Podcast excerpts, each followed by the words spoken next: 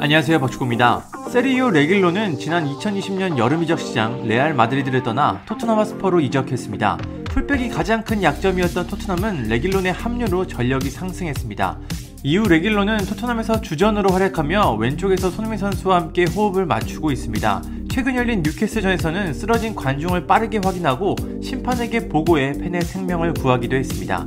레길론은 좋은 경기력과 따뜻한 인성으로 토트넘 팬들에게 사랑을 받고 있습니다. 하지만 토트넘이 레길론을 빼앗길 위기에 처했습니다.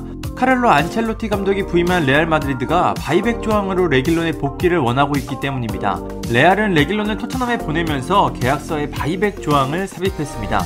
레알이 레길론의 복귀를 원할 경우 일정 금액을 지불하면 그를 다시 복귀시킬 수 있는 조항입니다. 최악의 경우 토트넘은 레길론을 레알에 다시 보내야 합니다. 스페인 매체 엘 나시오날은 지네딘 지단 감독은 레길론을 신뢰하지 않았지만 안첼로티 감독은 그를 원하고 있다. 레길론은 레알에서 큰 신뢰를 받지 못하고 토트넘으로 이적했다. 현재 레알은 측면 수비에 어려움을 겪고 있다. 맨디도 부상을 당했고 알라바는 센터백으로 활용을 원하고 있다.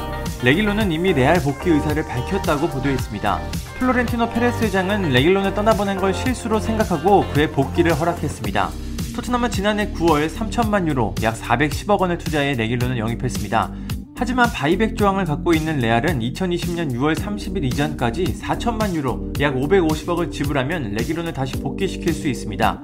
물론 레길론 본인의 레알 복귀 의사가 있어야 가능한 일이지만 이 매체에 따르면 레길론은 이미 레알 복귀에 동의했다고 합니다.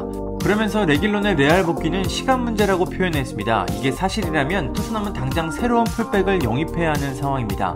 레길론이 토트넘으로 이적할 때 맨체스터 유나이티드도 관심을 갖고 있었습니다. 하지만 맨유는 레알의 바이백 조항을 거절했고 이를 수용한 토트넘이 레길론을 영입했습니다. 맨유는 레길론 대신 알렉스 텔레스를 영입했습니다. 토트넘은 바이백 조항을 허락한 대가를 이번 겨울 이적 시장에 치를 수도 있습니다. 레길론이 레알로 돌아간다면 당장 전력에 큰 공백이 생기기 때문입니다. 레알은 레길론 복귀가 필요한 상황입니다. 주전 풀백인 페를랑 맨디는 잦은 부상에서 최근 복귀했고 마르셀로는 기량이 많이 떨어져 이적설이 계속해서 나오고 있습니다. 레길론은 과거 인터뷰에서 레알에 대한 애정을 드러냈습니다. 레길론은 마드리드는 내 고향이다. 언젠간 복귀할 거냐는 질문에는 내가 결정할 수 없어 답할 수 없지만 그렇게 된다면 좋을 것이다 라고 말했습니다.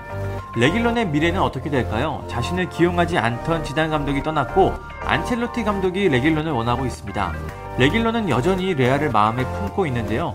레알의 레길론 바이백 조항은 이천이십이 년 유월 삼십일에 만료돼 이번 겨울 이적 시장 그리고 내년 여름 이적 시장까지 두 번의 기회가 남아있습니다.